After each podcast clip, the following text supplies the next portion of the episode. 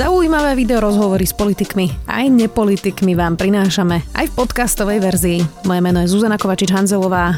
Vítajte pri relácii Rozhovory ZKH v audioverzii. Po Dušanovi Kováčikovi odviedla v putách policia aj bývalého policajného prezidenta Tibora Gašpara, bývalého šéfa NAKY, Petra Hraška, bývalého riaditeľa Národnej protikorupčnej jednotky Roberta Krajmera a bývalého riaditeľa Národnej jednotky finančnej policie Bernarda Slobodníka. Obvinili ich, že boli zločinecká skupina za korupčné trestné činy a zneužitie právomoci verejného činiteľa. V krajine sa zatiaľ pripravuje druhé kolo celoplošného testovania. Viac o tomto všetkom aj s ministrom práce a podpredsedom Smerodina Milanom Krajňakom. Vítajte. Dobrý deň, prajem. Pán minister, tak najprv tak uh, politický dnešný záťah, vedenie policie, čo to vypovedá o tejto krajine? Vypovedá to to, že celá tá smeracká rozprávka falošná o tom, ako bojujú za sociálne istoty ľudí, teraz sa ukazuje, čo to bolo. Proste bojovali za vlastné sociálne istoty a zo štátu urobili hnusný e, exekučný orgán na vydieranie politických oponentov, na vydieranie politicky, e, ekonomických e, konkurentov E, zneužívali moc. Proste po tom, čo ešte za vlády Ivety Radičovej Daniel Lipšic ako minister vnútra potlačil tie zvyšky tej hrubokrkej mafie, ktorá robila násilné trestné činy, tak vlastne mafiou sa stali orgány štátu. A to je hnusné a hrozné. A som rád, že to takýmto spôsobom končí. Robert Fico dnes povedal, že platí prezumcia neviny, nemá pravdu? Robert Fico by sa mal zamyslieť nad tým, kedy bol ten deň, keď prekročil tú líniu politického zápasu, ktorý je bežný a ktorý sa vedie politickými prostriedkami, argumentami, diskusiami, e, politickou prácou a kedy si povedal, že prvýkrát dal ten pokyn, urobte mi hen toho človeka. Čo ty myslíte? No to tým myslím, že vtedy nastal ten zlom, pretože ako náhle politik zneužije represívne orgány štátu na to, aby dosiahol nejakú výhodu, tak potom tí ostatní policajti, ktorí, ktorí na tom robili a tí, ktorí to vidia, začnú zneužívať represívne orgány štátu aj pre svoj vlastný prospech, lebo vedia, že ten, kto ich zneužil, ich nemôže zastaviť, lebo sú spoluviníkmi. A myslím si, že tento bod z jeho strany nastal niekde vo volebnom období 2012 až 2016, myslím priamo u neho, u Roberta Fica Nepochybne najneskôr vtedy, keď e, nechal uh, urobiť Matoviča. To bola tá slávna tlačovka uh, s vynesením informácií a, o, jeho daniach, info- o jeho daniach. To znamená, to bol, to bol už definitívne... Nevravím, že dovtedy sa nediali rôzne veci, ale myslím si, že vtedy bol definitívne stratený. Uh, dneska sa ho pýtali na tlačovej konferencii, že uh, či sa neobáva, že bude ďalší? Vy teraz naznačujete, že si nechával rozpracovať politických oponentov e, v policii, tak to znie ako trestný čin. No ale veď dnes predsa, pokiaľ som videl teda správy z médií a predpokladám, že boli korektné, e, tí ľudia, ktorí boli z vedenia policie zatknutí, e, im bolo vznesené obvinenie pre zosnovanie zločineckej skupiny. A teraz, to znamená, zločinecká skupina bola. Pôsobila v policajnom zbore, na prokuratúre a, a ďalej počas vlád Roberta Fica. Aj Petra Pellegriniho čiastočne. A e, teraz ide o to, že kto ju riadil? Na koho pokyn vykonávali činnosť? To chceme veriť tomu, že tu fungovala zločinecká polícia, zahr- e, zločinecká skupina zahrňajúca najvyššie špičky polície, vrátanie šéfa NAKY, vrátanie šéfa policajného zboru. A premiér tohto štátu o tom nevedel? To ja považujem za veľmi málo pravdepodobné a teraz je otázka, že kde to skončí. Kto bude hlavou tej organizovanej skupiny? Nemohol byť hlavou Marian Kočner? Tejto organizovanej skupiny? Mm. Za žiadne okolnosti. Kdeže práve preto, keď e, policia zatkla Mariana Kočnera, tak, e, tak ja som, myslím, že som sa vtedy vyjadril, že e, Marian Kočner pri všetkej zver, zverskosti toho, čo urobil, bol druhá liga. Toto je prvá liga a tí ľudia, ktorí ich riadili. Uvidíme, či začnú vypovedať, kto teda bol ešte nad nimi v prípade, že niekto. Poďme ešte k tým ďalším veciam. Stále je pandémia na Slovensku, pripravuje sa druhé kolo eh, celoplošného testovania. Ľudia v tom majú dosť uh, chaos. Um, ako to teda dopadne? Bude to lepšie zvládnuté ešte ako to prvé kolo, keďže je to menej okresov, lepšie sa to zvládne, lepšie sa to zorganizuje? Chcel by som sa všetkým ľuďom, ktorých sa ten e, chaos v organizácii toho nejako dotklo ospravedlniť. Je nám to ľúto, že sa nám nepodarilo vychytať všetky muchy v tej logistickej organizácii.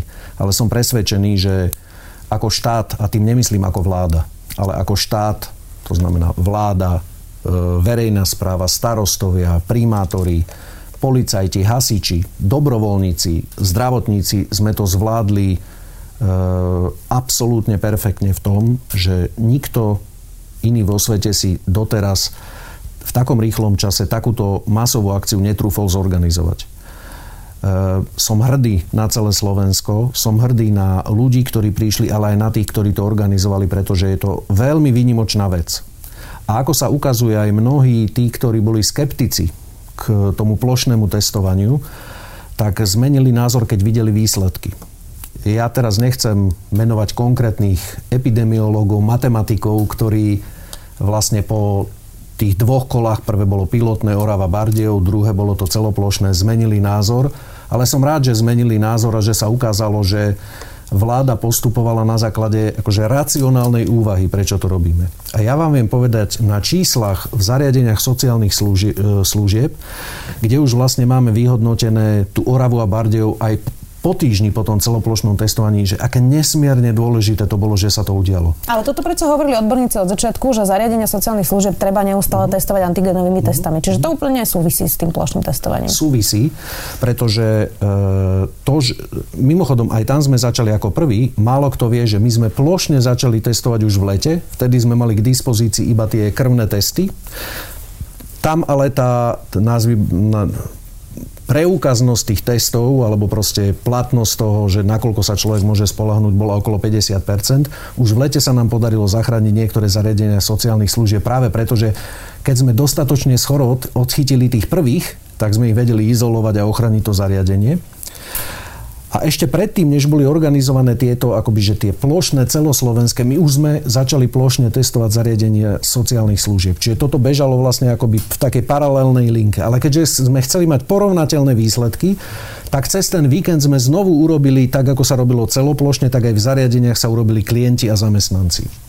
A sú dve fázy, ktoré, alebo nie, máme tri fázy, ktoré môžu nastať. Zariadenie je čisté, tak ako vidíme, že sú v zásade čisté niektoré okresy, hej, že až na výnimočné prípady. Čiže tam nemusíme robiť nič, tam je stav dobrý. Potom máme zariadenia, rovnako aj okresy, kde vidíme, že sme to zachytili v tej úplne počiatočnej fáze a vtedy vieme vlastne odizolovať tých, ktorí, nie sú, pozitív, ktorí sú pozitívni a ktorí nie sú a venovať sa vlastne tým, ktorí e, môžu ochorieť, lebo sú pozitívni, to neznamená, že ochorejú.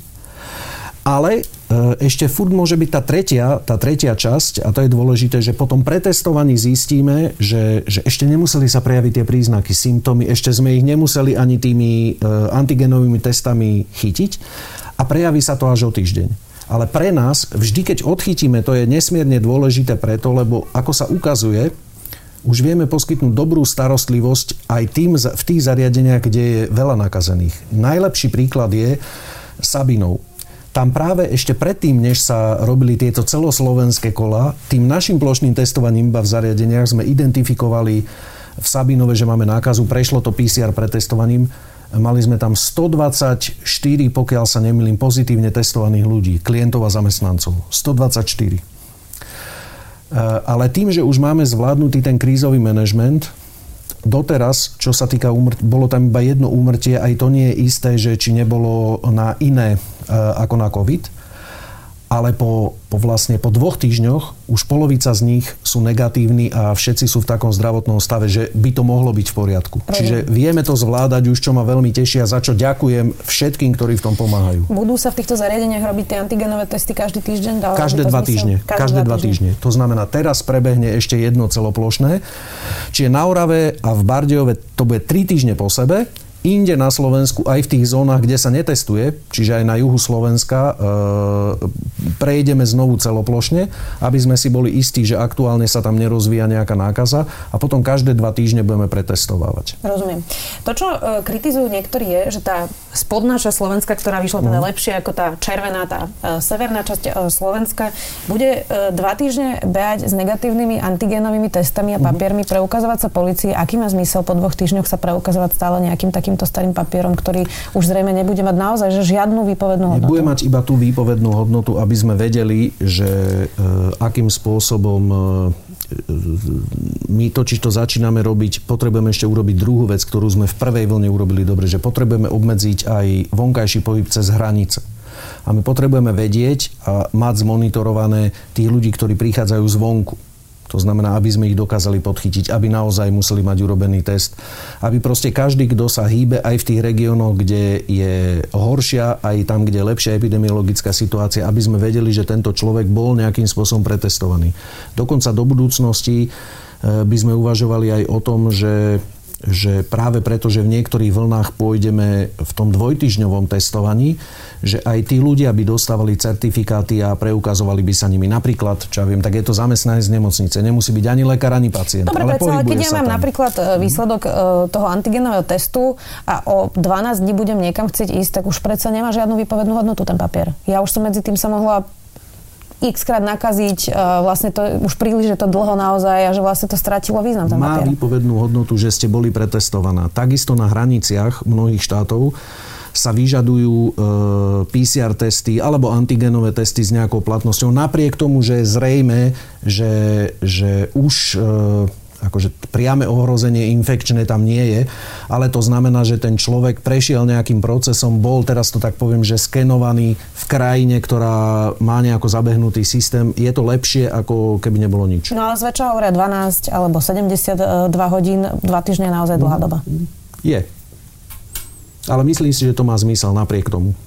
Poďme ešte k tej uh, pomoci. Veľa vás kritizovali za to, že vlastne počas toho uh, týždňa zákazu vychádzania, ktorý ano. bol v Bratislave, ano. teraz sa to už uvoľnilo, ľudia môžu opäť sedieť teda v exteriéroch, napríklad na terasách, v reštaurácie. Uh, ste nezatvorili prevádzky, ale nikto do nich vlastne nemohol chodiť. Mm-hmm. Nebolo to neférové, že ste sa takto vyhli vlastne tomu, aby mohli žiadať o nejaké odškodnenie a podobne? To je veľký omyl môžu žiadať o odškodnenie samozrejme a dostanú plnú pomoc, ako keby boli zavretí. Oni sa slobodne mohli rozhodnúť, že či to nechajú otvorené alebo zavrú.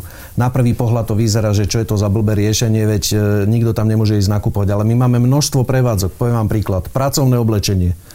Stavebníci normálne v exteriéri môžu pracovať. A teraz potrebujú pracovné pomôcky alebo pracovné oblet, náradie, čokoľvek sa môže, stavebniny alebo... A teraz čo? Musia počkať o týždeň, kým sa otvorí. Nie, môžu kľudne zavolať a donáškou si to môžu nechať doviesť. Má to zmysel pre veľa takýchto firiem, že vlastne zamestnanci mohli prísť, mohli pracovať, mohli doviezť nejaký tovar, čiže tie firmy mohli fungovať. Druhá vec, kedy to malo zmysel, e, mnohí zamestnávateľia si chceli urobiť nejaké stavebné úpravy tých svojich priestorov alebo inventúry, ktoré mohli urobiť počas tohto času, kdežto keby sme ich zavreli, tak ani toto nemôžu robiť. Preto to bolo takto zabezpečené a ja garantujem, že každý, či sa, či sa zavrel alebo nezavrel, má rovnaký nárok na pomoc, e, napríklad na základe poklesu obratu ako každý iný. Čiže vôbec neboli žiadne kompenzácie, zo žiadnych kompenzácií vylúčení. To bol hoax. Smer aj hlas vás kritizujú za to, že tá pomoc je slabá podnikateľom, mm-hmm. že je najslabšia z okolitých štátov. Čiže prvá vlna a druhá vlna, uh, aké sú tie reálne čísla toho, koľko tí zamestnávateľia mohli si vyčerpať mm-hmm. peňazí oproti tým plánom, ktoré boli naozaj veľké, hovorilo sa o veľkých číslach a tá realita je teda iná. No pozrite sa všetci tí, ktorí podnikajú v okolitých krajinách aj na Slovensku, hovoria jednu vec. Na Slovensku, čo sme ako vláda slúbili, to do bodky dostali. A dostali to v normálnom čase.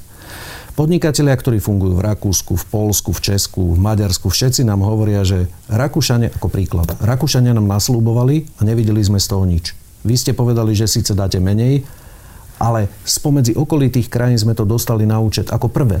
Ako prvé na Slovensku. Čiže naša pomoc v medziach tých možností, a však aj vtedy bol chaos, e, bola najrýchlejšia a bola dostatočná. A to, že, že to naozaj e, zabralo, môžem vám ukázať na takomto grafiku, ktorý je veľmi zaujímavý. Mhm.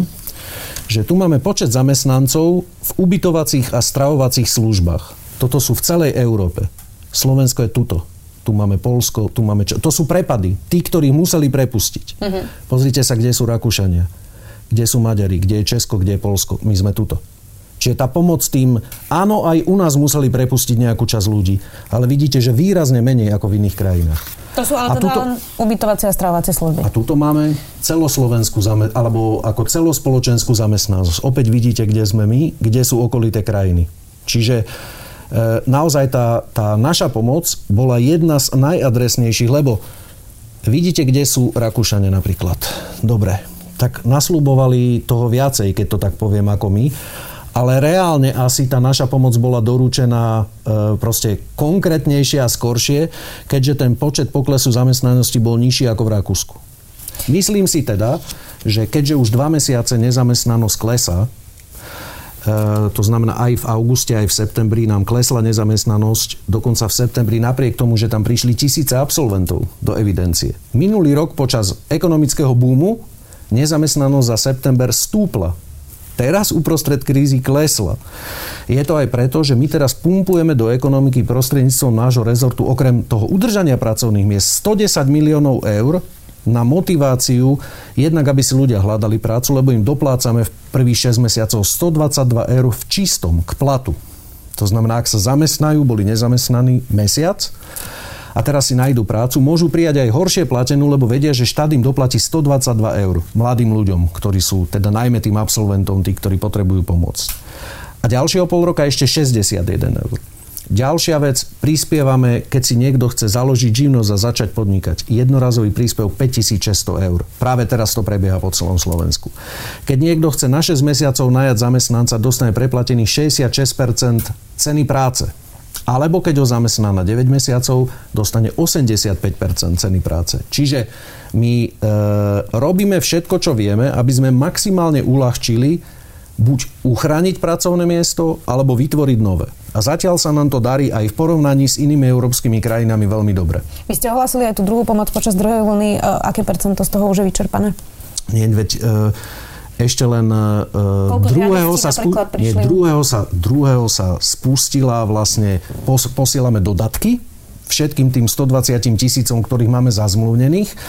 Keďže tá pomoc bude vyššia, tak musíme s nimi podpísať dodatok, že budú dostávať 1,5 násobok približne toho, čo doteraz. A v pondelok na poludne alebo o 14. to sa ešte dohodneme technicky, spustíme možnosť vlastne posielať výkazy a na základe toho to bude bežať tak ako v prvej vlne.